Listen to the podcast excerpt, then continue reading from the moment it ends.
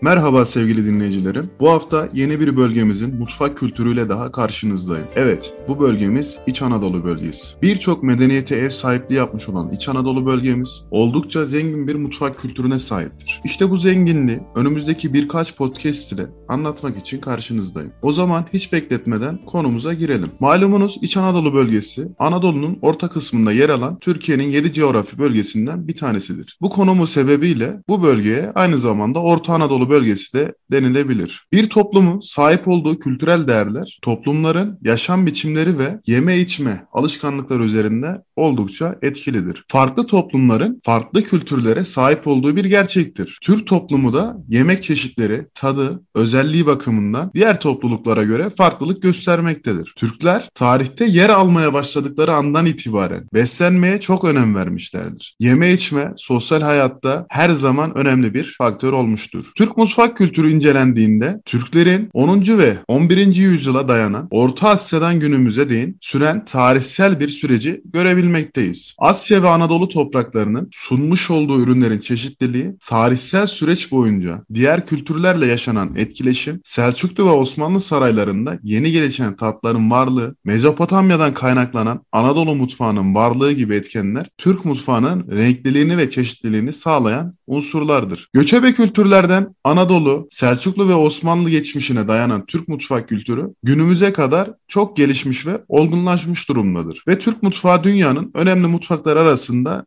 yer almaktadır. Türk mutfak kültürü bölgelere göre farklılık göstermektedir. İç Anadolu mutfak kültürü de bunlardan bir tanesidir. İç Anadolu yöresi büyük bir alanı kapsadığından bölgede bulunan illerdeki yemek çeşitlikleri de farklılık göstermektedir. İç Anadolu mutfağı, mutfak mimarisi, araç gereçleri, yemek çeşitleri, pişirme yöntemleri, sofra düzenleri, servis usulleri ve kış için hazırlanan yiyecekler ile kendine özgü bir mutfaktır. Anadolu kültürünün en ilgi çekici özelliği kurallaşmış davet yemekleridir. Komşu kaldırmaları, çetnevir, soğukluk sofraları, tandıra bütün kuzunun asılmasıyla hazırlanan çeviç olarak adlandırılan ziyafet sofrası yemekleri, arabaşı ve peşmani çekilen gece misafir sofraları da genellikle bilinen yemeklerdir. Konya'da dışarı yemekleri olarak 3 nefis yiyecek dikkat çeker. Fırın kebabı, etli ekmek ve peynirli pide. Yakın yıllarda bunlara peynirli ve etli içli hazırlanan karışık pide de eklenmiştir. Bu üç yiyecek Konyalıların olduğu kadar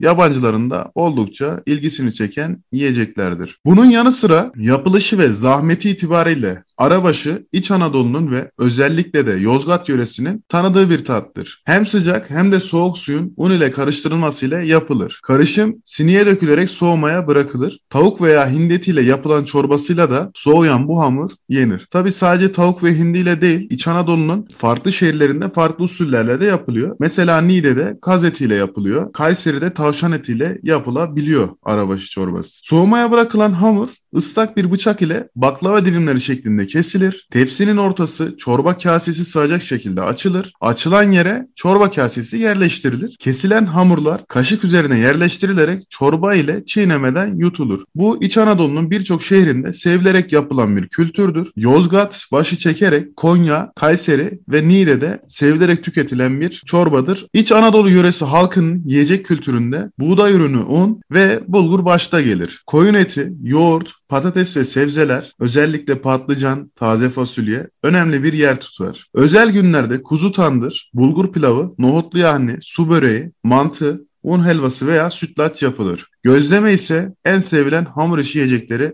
arasındadır. Kayseri mantısı ise dillere destandır. Mantı Kayseri'de birçok şekilde yapılıyor. Normal çorba olarak salçalı bir şekilde ve tepsilerde yine fırınlanarak pişirilen bir yemek çeşididir. İç Anadolu bölgesi Türkiye'nin tahıl ambarı diyebileceğimiz bölgelerden bir tanesidir. O kadar çok tahıl üretimi var ki yeme içme kültürü de aynı şekilde tahıl ürünler üzerinde şekillenmiştir. Aynı zamanda et üretimi çok fazla. Özellikle Kayseri'de et ile yapılan pastırmalar, sucuklar oldukça İç Anadolu mutfağına zenginlik katan bir unsurdur. İç Anadolu bölgesinde aynı zamanda sebze üretimi ve meyve üretimi de oldukça fazladır. Özellikle elma anlamında Niğde şehrimiz ön plana çıkmaktadır. Bu haliyle İç Anadolu bölgesi oldukça zengin bir hale gelmektedir. Şimdilik İç Anadolu bölgesine bir giriş yapmış olalım ve önümüzdeki hafta İç Anadolu bölgesinde yer alan şehirlerimizi konuşmaya başlayalım. Özellikle başkentimizden başlamak üzere e, Niğde'ye kadar bütün bütün şehirlerimizi tek tek konuşacağız ve ondan sonra İç Anadolu bölgesini bitirmiş olacağız. Beni dinlemede kalın. Lezzetli dinlemeler diliyorum. Hayırlı haftalar.